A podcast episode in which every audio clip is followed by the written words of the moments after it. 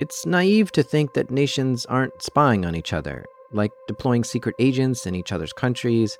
But in the modern times we live in, when nations rely so heavily on computers to store communications and data, that spying is now done online.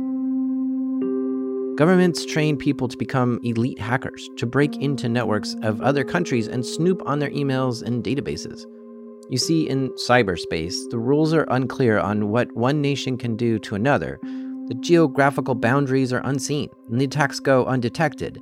And even if you see an attack, it's almost impossible to know who did it. Nation state cyber attacks intent on spying are covert and silent.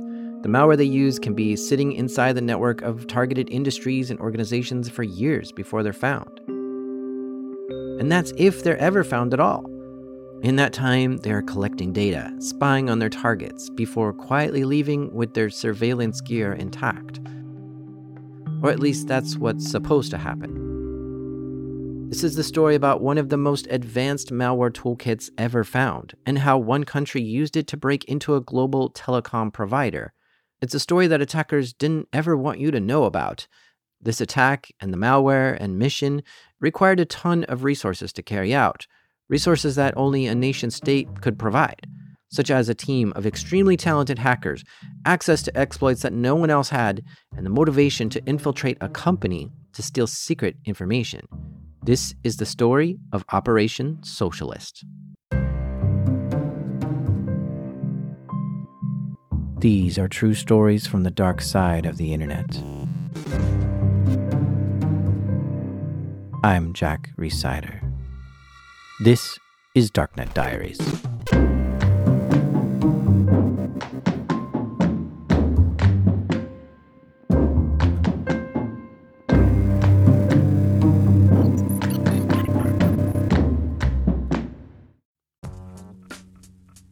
This episode is sponsored by Delete Me.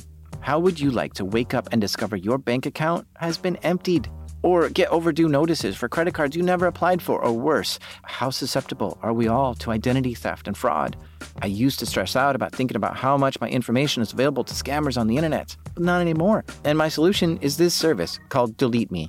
Delete Me is a subscription service that removes your personal information from the largest people search database on the web, and in the process helps prevent potential ID theft, doxing, and phishing scams. I tried it, and they immediately got busy scouring the internet for my name and gave me reports on what they found on me, and then they got busy deleting those things for me. It was great to have someone on my team when it comes to being private online. Take control of your data and keep your private life private by signing up for Delete Me. Now, at a special discount, Get 20% off your Delete Me plan when you go to joindeleteme.com slash darknetdiaries and use promo code DD20 at checkout.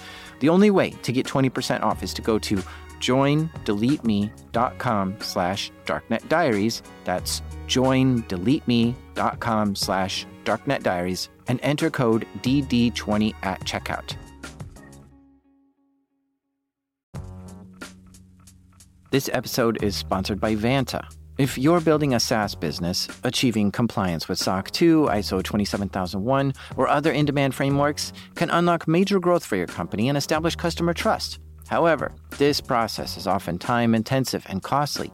Vanta automates up to 90% of compliance work, getting you audit ready quickly and saving you up to 85% of associated costs. And Vanta scales with your business with a market leading trust management platform to help you continuously monitor compliance, unify risk management, and streamline security reviews.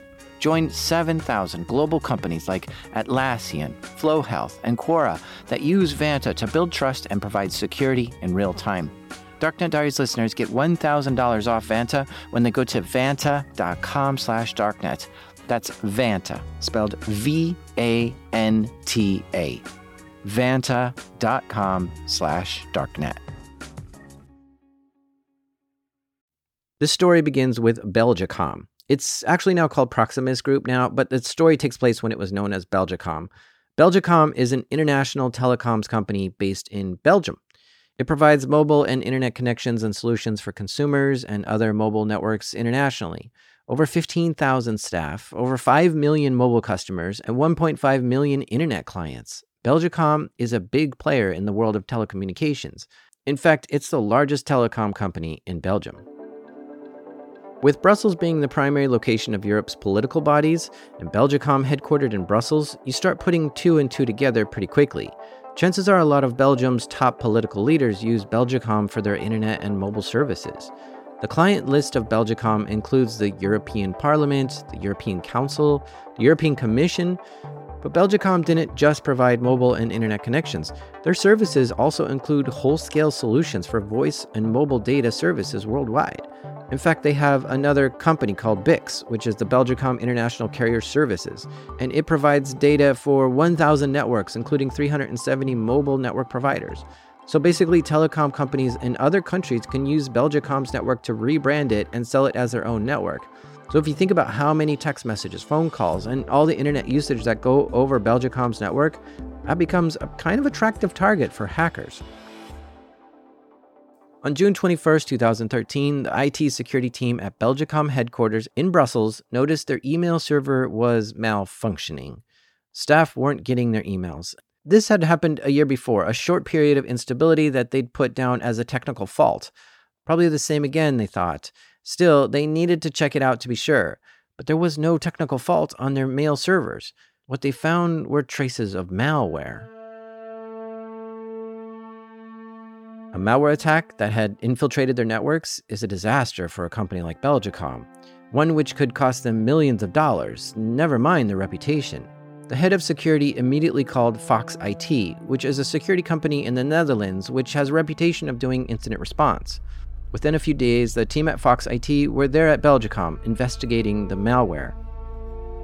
They realized this wasn't your ordinary run of the mill malware. You see, there are three main categories of attacks. First, you've got your typical spray and pray kind of attack. This is where someone scans the whole internet looking for any vulnerability to exploit and not really caring who the target is, just see if they can get into anything. Then you've got your targeted attacks. These are people who want to gain access to a specific company or person, and they'll try to craft exploits that work specifically for that target. But if they can't get in, they sometimes run out of resources and stop. But then there are the APTs, or Advanced Persistent Threats. This is an attacker who is much more sophisticated. They have better malware, a vast amount of knowledge, a lot of motivation, and a specific objective in mind, and also considerable resources. They might have a team of coders and electrical engineers to all assist with the attack. When Fox IT investigated this malware, they thought they had an APT on their hands this was a very sophisticated attack which required years of research to conduct and carry out, something that not many hacker groups in the world could accomplish. What's worse for Belgacom is that this malware was not like anything the security teams had ever seen before, so they were baffled. What is this? How did it get in? What was it trying to do? Over the next two weeks, they worked together to try to find out exactly what was going on. Belgacom had been hacked. They knew that, but how bad were they hacked, and for how long, and by who? Initial investigations found a program that installed the malware on their networks, a dropper.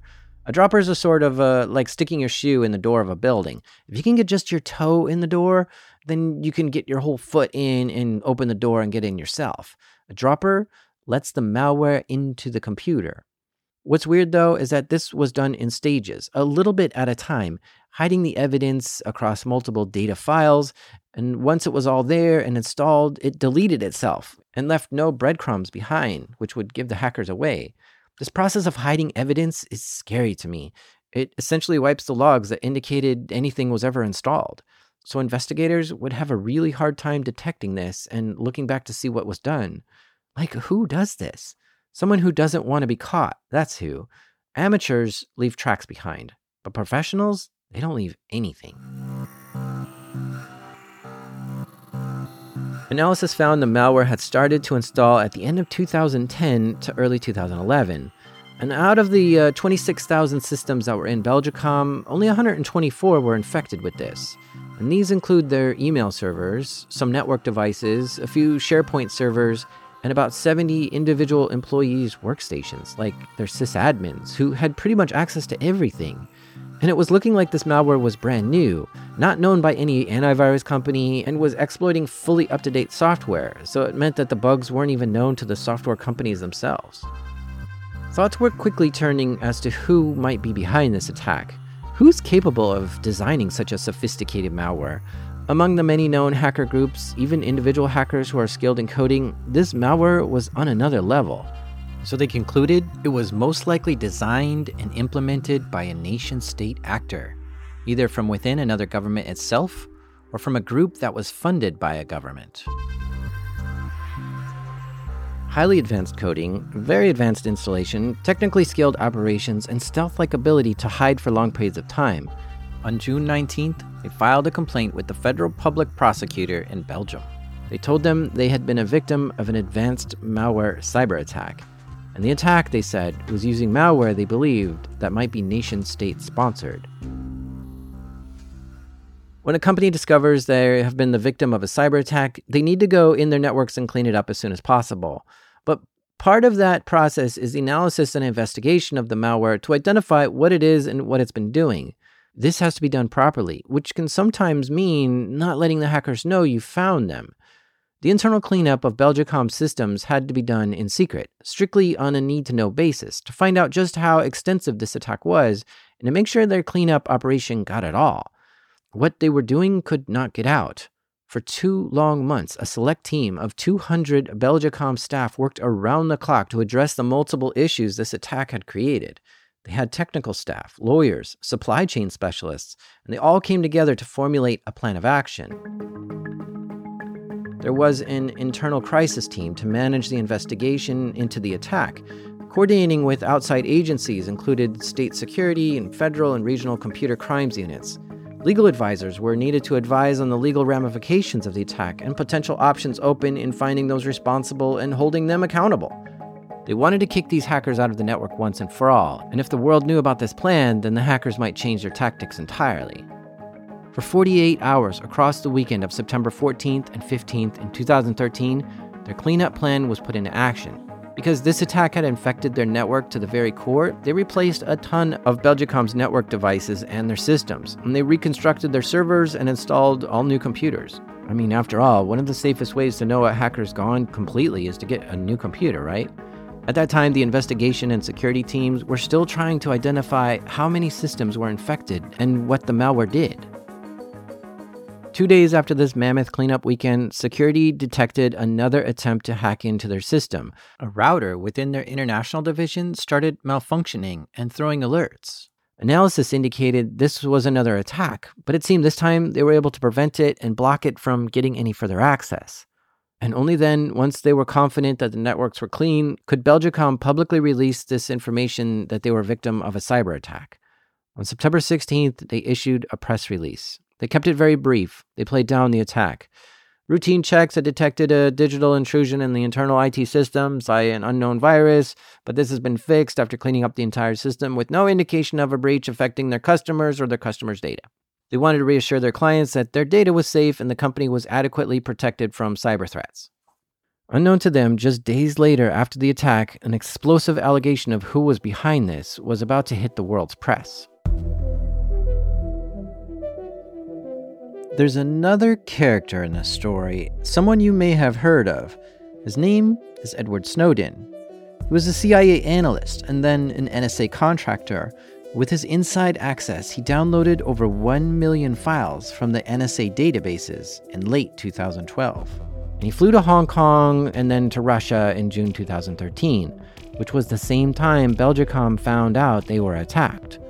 Snowden was releasing some top secret documents to journalists, and this Snowden leak became a big deal.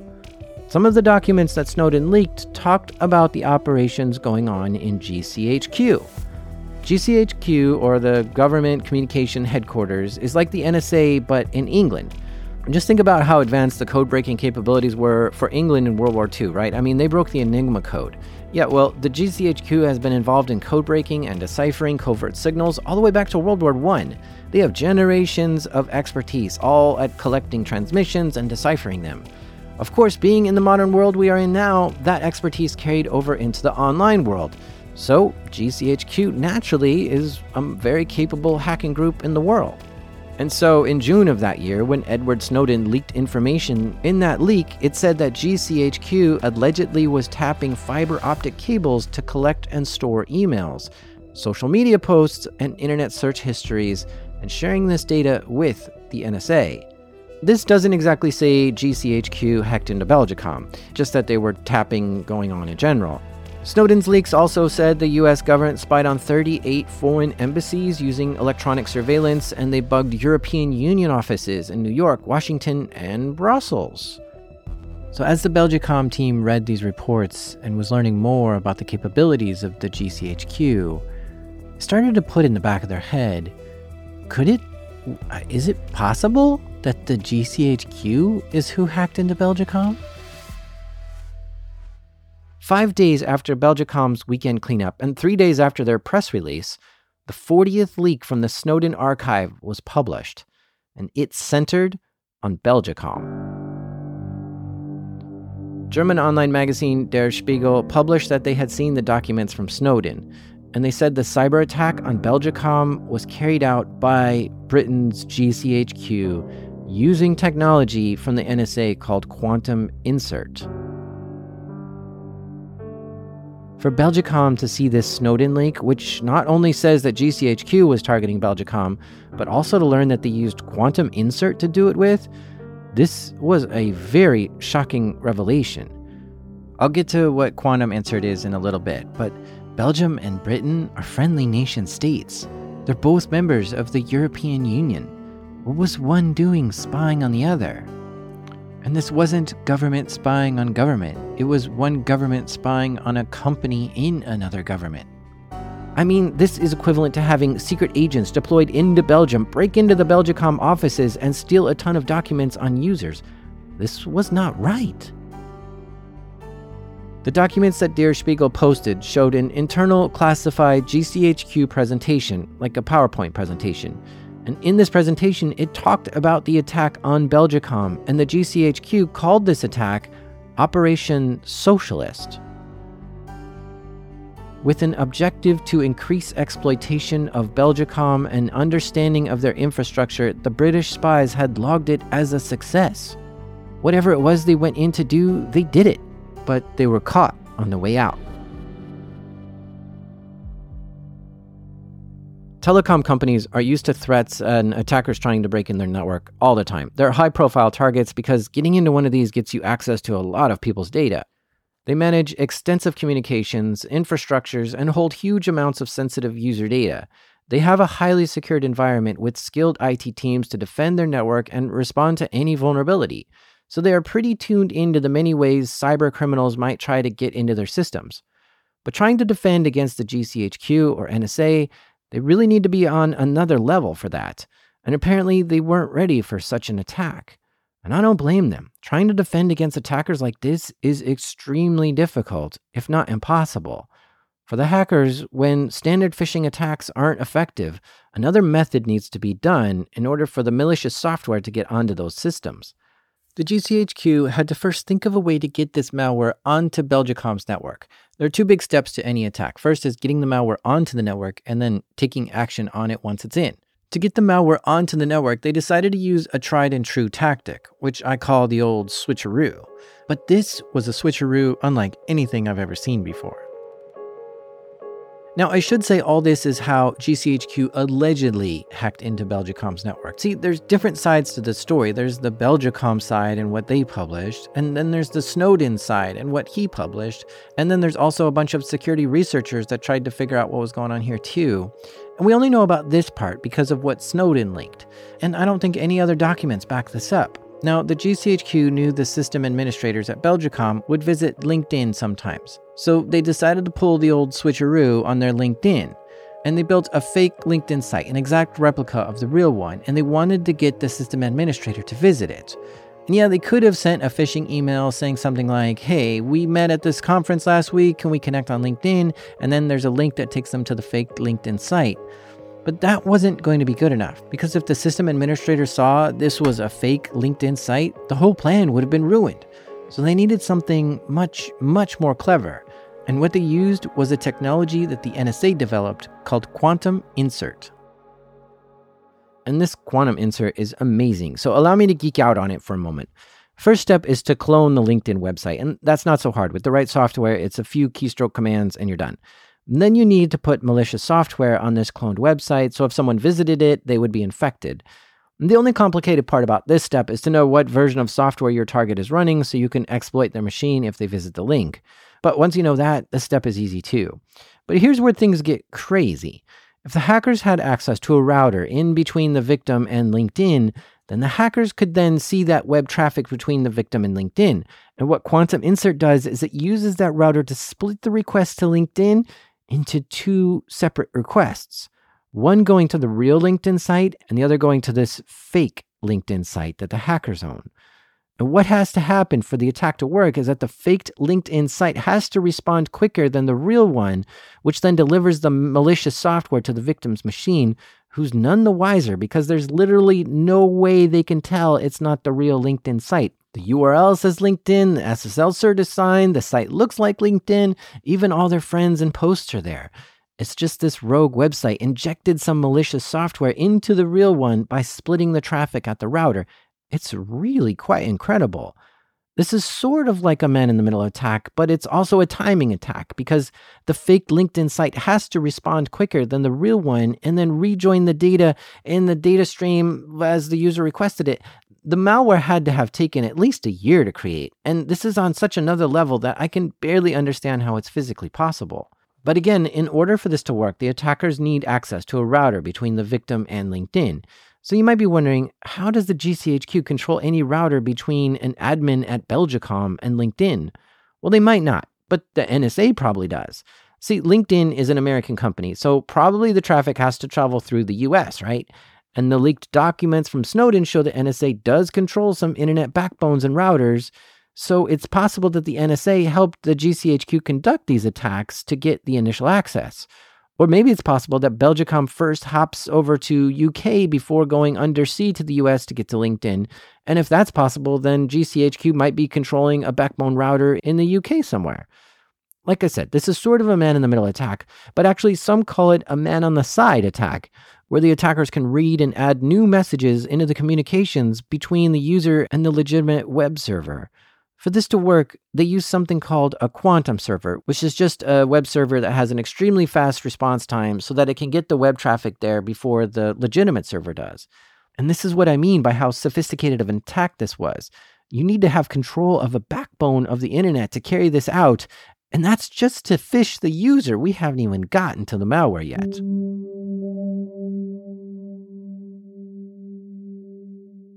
Belgacom is a company that's 53% owned by the Belgian government. So this made them extra keen to find out who had targeted the country's biggest telecoms company. Belgacom had informed the authorities as soon as they found the malicious software on their systems. Belgium's Secret Service, their federal police, their military intelligence, and the computer emergency response team came together to investigate this attack. And they codenamed their investigation Trinity.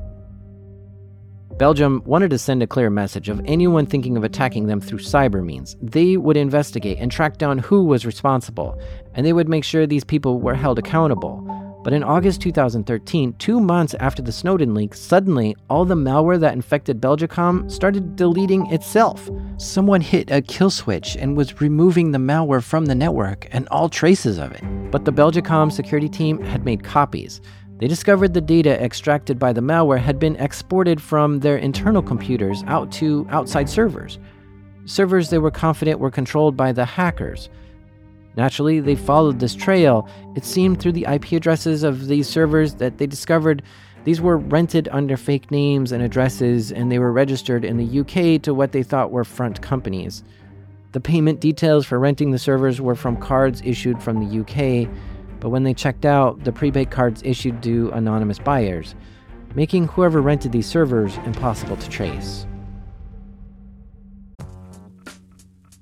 This episode is brought to you by SpyCloud. For some people, ignorance is bliss.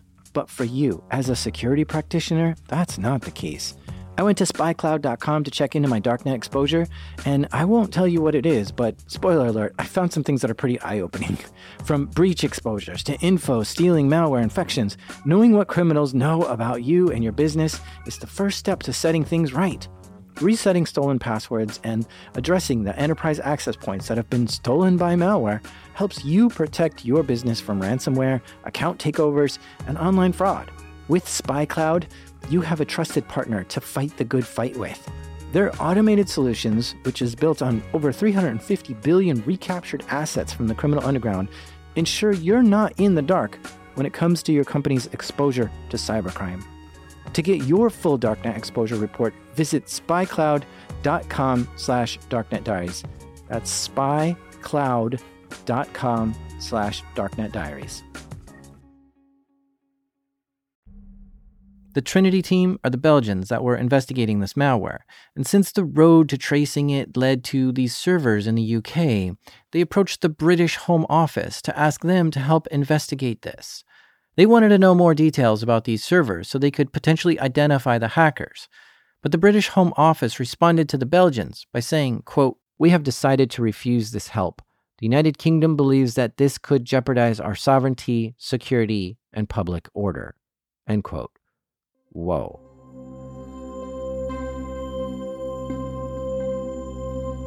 It was soon after these discoveries that Snowden documents were released and the GCHQ were publicly accused of being behind this cyber attack on Belgacom. The documents themselves were not considered useful to the investigation for the Belgian police.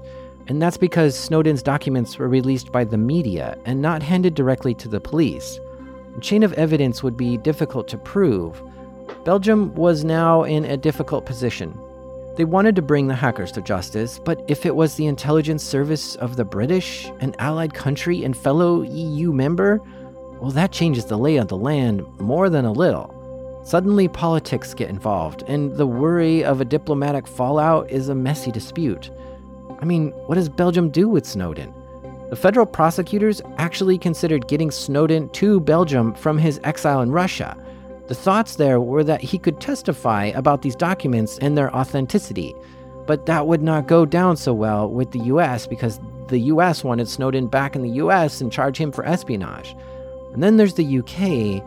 If Belgium started arresting their spies, that too would have a lot of political blowback. So they were going to need to tread very carefully. Towards the end of 2013, federal prosecutors went to Europol for help, but they hit a brick wall. Europol said they couldn't investigate other EU member states, so that just didn't go any further. Because there's no precedent for this. This was the first known attack ever from one EU member state to a fellow EU member state. It's not something people knew how to respond to. They were used to a clear enemy state where there's an obvious good guy and a bad guy. But this this muddied the water and made it very political. And let me remind you of all the Belgian politicians that may have been snooped on during this attack. Whoever these hackers were, they might have gotten an inside peek at Belgian politics.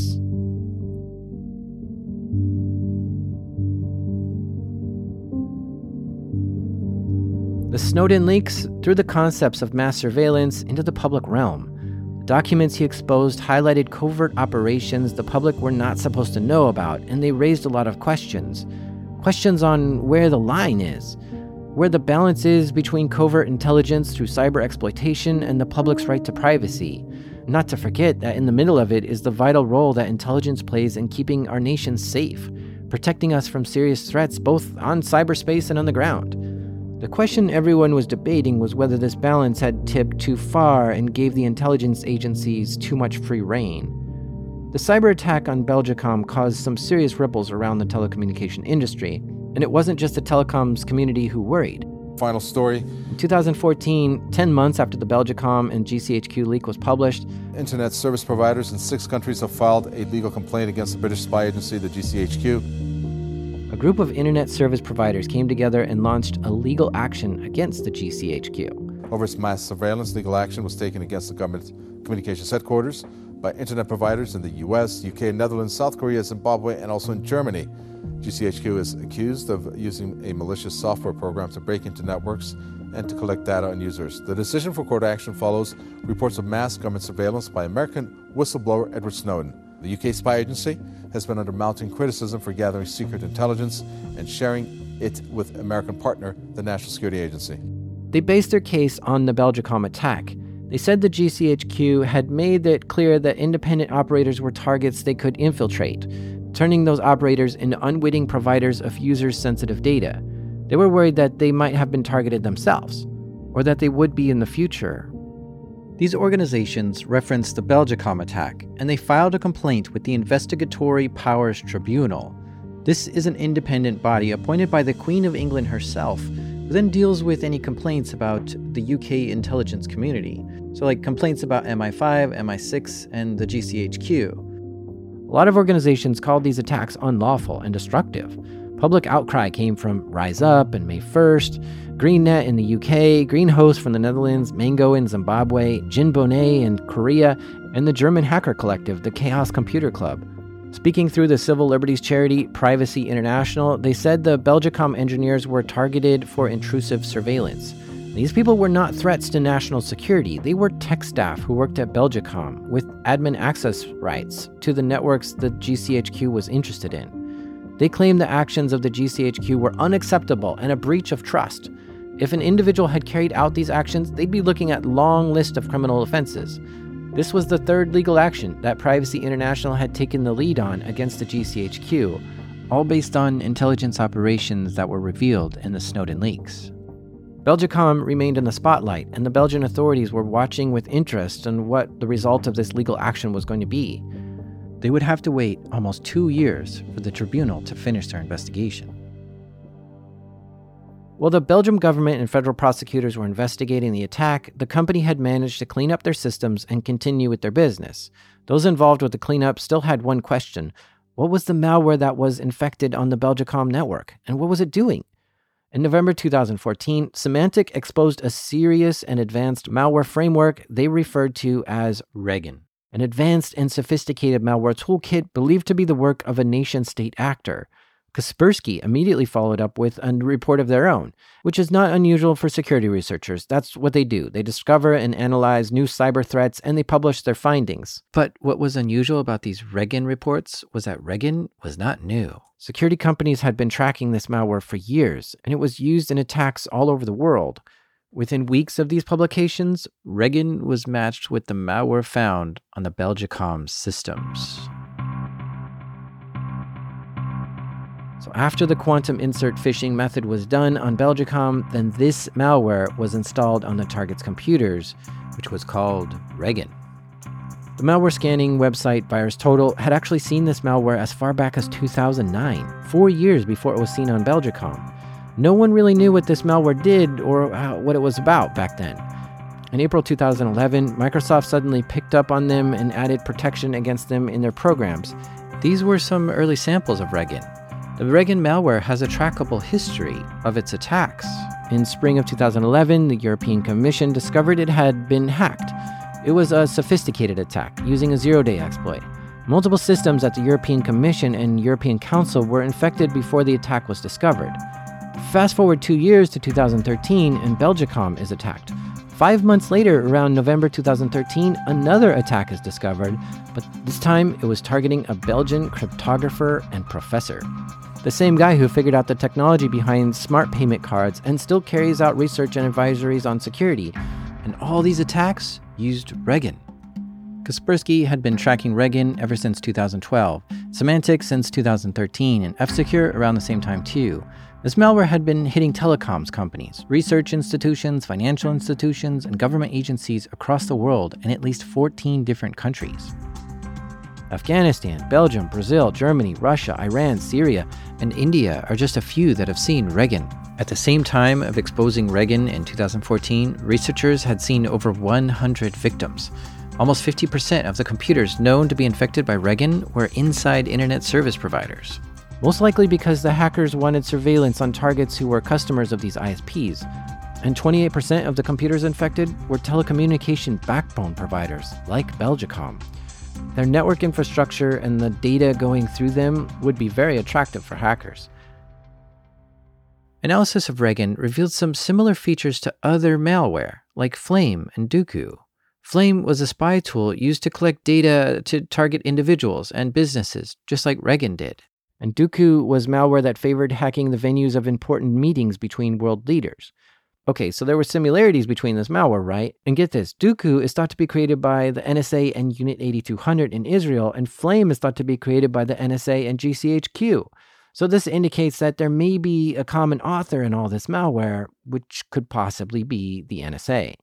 A previous Regin attack going straight for the system administrators of a telecom company had some striking parallels. Kaspersky reported Regin used a payload to steal usernames and passwords of system administrators at a telecom company. They didn't want to name the company or where in the Middle East, but it seems like access to mobile traffic was the objective. And if you dig into these tech reports a little more, you see pretty quickly just how advanced this malware is. Regin is the ultimate hacker's toolkit. Rather than just a program that can install, infiltrate, monitor, and extract data and then remove itself, it's built on a more flexible and customizable module system. It can be added to, changed, altered, all in accordance with what the target is and the objective is. It's a framework that can be used to adapt and change however the hacker wants. Regin, it seems, is not just a piece of malware that's designed to carry out one planned campaign. It's a platform aimed at Microsoft computers that can be used again and again with multiple modules. 75 modules have been found so far, and we're used to malware coming from cyber criminals looking for monetary reward to hold data hostage or steal it or sell it. But now we see that some of the most advanced malware is being used to spy on enemy states. Stuxnet proved just how powerful a virus can be if developed by the right people with the skills and resources to do it. And Regin is also extremely sophisticated too. But it's not designed to destroy, it's designed to spy to watch, listen, capture, and remain hidden at all costs. Regin was designed to provide extensive remote control of the target systems. It can take screenshots, steal files, collect keystrokes, access emails and data from network traffic. Regin also has an unusual ability not common in malware infections.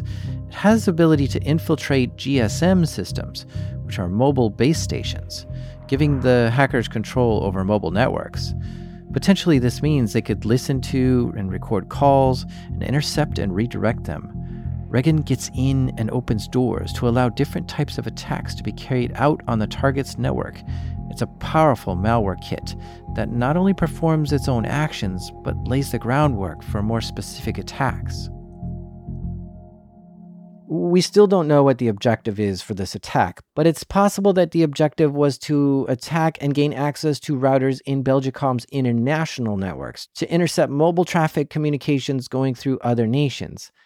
The data they could gain from this added together would give them a pretty good idea of the user and exactly what they were doing day to day.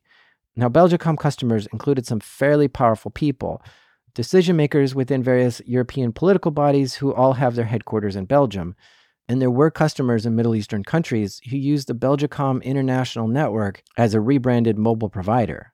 Regin is delivered in five separate stages. Once activated, they follow on from each other, with each one providing an encryption key to unlock and activate the next. Stage one is the installer, getting the malware onto the target system, and stage two to five are fully encrypted. Just in case security researchers find it, it's going to be hard for them to uh, figure out what's going on here. To understand this malware and to figure out exactly what it's capable of, you need all five stages in order to decrypt it all. And these features were no doubt purposely designed within Regin. Remember, a primary objective of this malware is to remain hidden and not leave any trace of its presence. The creators need it to be impossible to crack and must not, under any circumstance, be trackable back to who created it. So many extra safeguards were put in place with this malware. Extreme care was used when building it. Once malware is inside a target system, it needs a way to communicate back to the hackers and pass them the data that it finds. This is usually done by a command and control server that's controlled by the hackers. And elaborate communications are set up for the infected machines to report back to the attackers through these command and control servers. But instead of direct communications like usual, the infected systems talk to each other first on the network and then through a central hub, which then communicates back to the command servers. Regin hides the data in the extended attributes section within a packet, splitting its data across multiple packets to hide what's being stolen. This makes it really hard to spot the data being stolen since it's encrypted, it's in the section of a packet you don't normally look for, and it's broken up into tiny pieces. Once enough of the packets are collected, the data is then linked together and turned into a single readable file. When Regin infects a machine, it gets assigned a virtual IP address, and this forms a VPN layer on top of everything else. The attackers can then use this to keep inside the infected machine without drawing attention to their presence. And this helps them hide the traffic even more. The traffic looks like expected traffic in the network, so the security team doesn't see any spikes or any uh, suspicious activity. And they use a variety of transport protocols to also disguise their communication to the infected servers. They sometimes used UDP, they sometimes used TCP, they sometimes send data over HTTP cookies. A lot was done over your typical SSL and even SMB. With all these covert channels being used, it allowed the attackers to use this malware for years before it was detected. And obviously, a lot of time and money was spent making this malware. So, the longer that the hackers can use it before it goes noticed, the more value they can get out of it. Because once it becomes discovered, then it gets patched and it gets detected by antivirus. And if the attackers use it again, people can quickly point fingers at who it might be. With any malware attack, finding who did it is really hard. This becomes especially hard when indications point to nation state espionage. No one wants to raise their head above the pulpit and expose a nation state's weapon in the fight for national security. While the security companies are not keen to name names on the creators of Regin, they do all seem to agree that it is state sponsored malware. Maybe they were just being cautious in what they exposed, because it is scary for a security researcher to expose a weapon of a nation state actor to the world. I mean, if that threat actor knew you were about to publish that report, they might do something to stop you from doing it. In December 2015, the Investigatory Powers Tribunal was done with their investigation. This is the UK body appointed by the Queen to investigate allegations against MI5, MI6, and GCHQ. This is where the internet service providers in six countries filed their legal complaint with. So the tribunal heard the case that these ISPs said the GCHQ hacked Belgacom and it was illegal. The tribunal's job is to investigate these complaints to decide whether the agency in question acted improperly. During the tribunal, to everyone's surprise, the GCHQ did admit to carrying out hacking operations in the UK and abroad, which to me is a big deal. For the GCHQ to officially say they do hacking, yeah, I don't think they publicly admitted to that previously.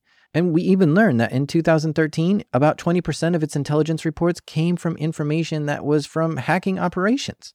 And they also said that computer network exploitation, or otherwise known as hacking, has protected the public from threats and can often be the only way to gather certain intelligence.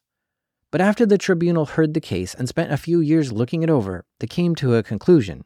The tribunal ruled in favor of the GCHQ. The ruling said that they were satisfied with the correct balance between safeguarding the public on one side and protecting an individual's rights and privacy on the other.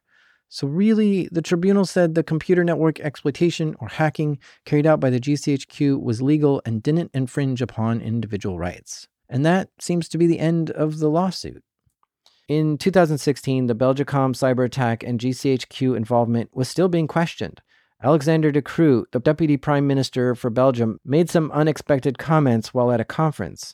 He was participating in the World Economic Forum in January 2016 in Davos, Switzerland, and he was asked how Belgium protects its citizens from being spied on by an ally.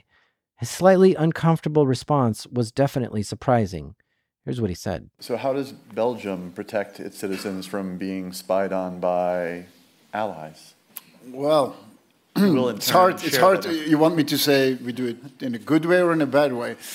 Um, bad way would be better, more for entertaining for us. Anyway. Well, no, the, the, the, whole. I mean, we we've had one case of our um, big telco that basically came out that, uh, well, and yes, it seems that there had been infiltration. The whole question is, did we agree or Infil not? Infiltration by who? Infiltration, well, it's not not defined. The Germans? But based, but based on the no, based on the Snowden slides, you could infer something. Um, the whole question, of course, is, and, and, and even me, I, I, mean, I'm not the Minister of Justice, so I don't get access to, to everything. I mean, my question was, did we agree or not? It might very well be that the Belgian intelligence services said, yeah, why not? Please go ahead. And, and so the whole question is, who is giving an okay to that or not? So, again, that was the Deputy Prime Minister of Belgium giving a suggestion that possibly the Belgium government also agreed to this attack. For the UK's intelligence services, that's MI5, MI6, and the GCHQ, any surveillance operations that are considered intrusive and that intercept communications need the approval of the Secretary of State. The Foreign Secretary is responsible for GCHQ, keeping the Prime Minister and the Secretary of State up to date on their activities. For something like Operation Socialist, it most likely would have gone all the way to the Foreign Secretary and Secretary of State for approval. But did that approval involve asking permission from Belgium's State Security Services? And did they give it? We don't know. And this, of course, is where all this stops intelligence operations of any country are not open to the public, and the GCHQ or the NSA or the Belgium intelligence services will never confirm or deny any suggestions or allegations about their operations. So, really, we will never know. The only thing we have are those leaked Snowden documents and these large moving shadows just below the surface. But there's no hard evidence who was behind this or what was taken. Belgacom themselves have never publicly commented on the allegations that it was the GCHQ or NSA that hacked them. Although the exact data that the malware may have extracted from their systems is unknown, Belgacom stated that the traffic from the malware was very low and they didn't believe that it was an aim to extract bulk data from their networks. Since the attack, Belgacom has a new CEO and they rebranded to Proximus, both changes that they implemented in 2014. At the end of that year, the company still had a 41% in the Belgium mobile market. And the cyber attack didn't seem to affect their share price. They were up 40% a year after the hack. Proximus, as they're now known, have invested heavily in cybersecurity since this attack was discovered in 2013. The company now has an internal cybersecurity program costing 15 million euros and a cybersecurity incident response team. They also continue to have ethical hackers and penetration testers to test out the security to highlight any gaps. It's obvious that they tried to learn from this attack and strengthen their security as much as possible and at significant cost. The Trinity investigation into the cyber attack reached its final stages in September of last year. The Belgian federal prosecutor submitted their confidential investigation report to the Belgian government. The report is believed to confirm the attack on Belgacom had been ongoing for around two years before it was discovered by the IT team. It also said the investigators believed Operation Socialist must have been approved at a high level of the British government before it was implemented, with no firm evidence that would hold up in court on who was behind this attack. No individual prosecutions were going to happen. The investigation into the Belgacom cyber attack appears to have been closed.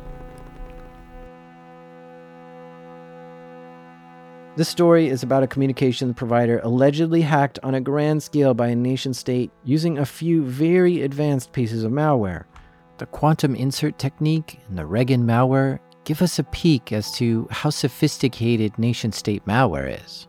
And there are surely many more things behind this that we don't even know about. For the victims of a cyber attack like this, it's a David and Goliath scenario, but one that David has no way of winning. Craig Mundie is the advisor to the CEO at Microsoft. And a few years back, he was speaking at the School of International and Public Affairs at Columbia University. And there, he had this to say The real problem right now is that if a nation state chooses to use their full array of capabilities against even a sophisticated business, the business almost doesn't stand a chance. And so part of the problem we've got is that people are still thinking that if they use conventional uh, defensive techniques to improve the perimeter security of their network, that they're going to be okay. That may be sufficient against malicious mischief or petty criminals, but you know it's questionable against sophisticated organizations, and it's probably hopeless as a defense strategy against a government.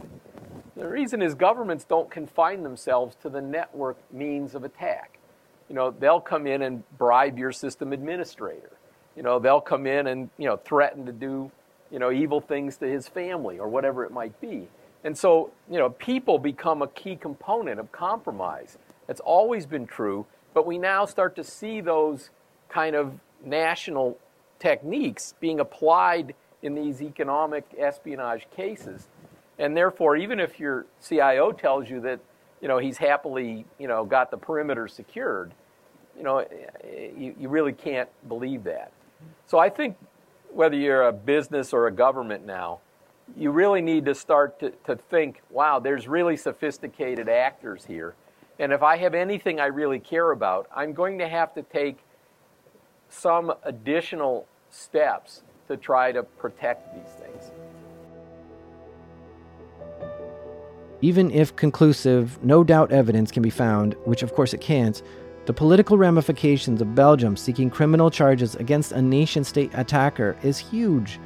The twist in the tale here is that this was an alleged nation state attack on a friendly allied state, not a hostile one. And on top of that, it was an attack on a company in a friendly allied state. And because of that, the rules are different, the response is different, and the outcomes for those who are hacked are different. It really seems to me that in cyberspace, there are no boundaries, and that political agreements are ignored, and friendly nations might be foes, and information sharing is happening on back channels. The online world offers a level of anonymity, of deniability, as long as your skills are up to scratch so that all roads leading back to you are blocked. This is something not only criminally minded hackers are taking advantage of, but nation states too, in this ever increasing developing landscape of cybercrime and cyber warfare.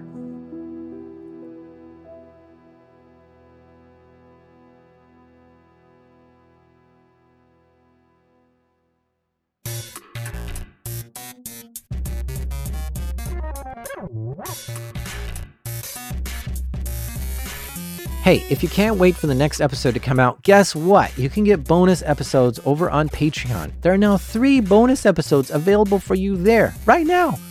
Patrons also get an ad free feed too, so you don't have to listen to ads anymore. By being a Patreon supporter, it helps everything. It helps keep ads to a minimum, it helps support the show to hire extra help, which helps get you more episodes. This show might not even be here today if it wasn't for the Patreon supporters. So thank you very much, everyone who has donated. And please consider signing up there and giving something to support the show. This show is created by me, the Bod Guy, Jack Rhysider. And writing help for this episode was by Fiona Guy. Editing help was from the key tapper, Damien. And our theme music is by the beat builder, Breakmaster Cylinder.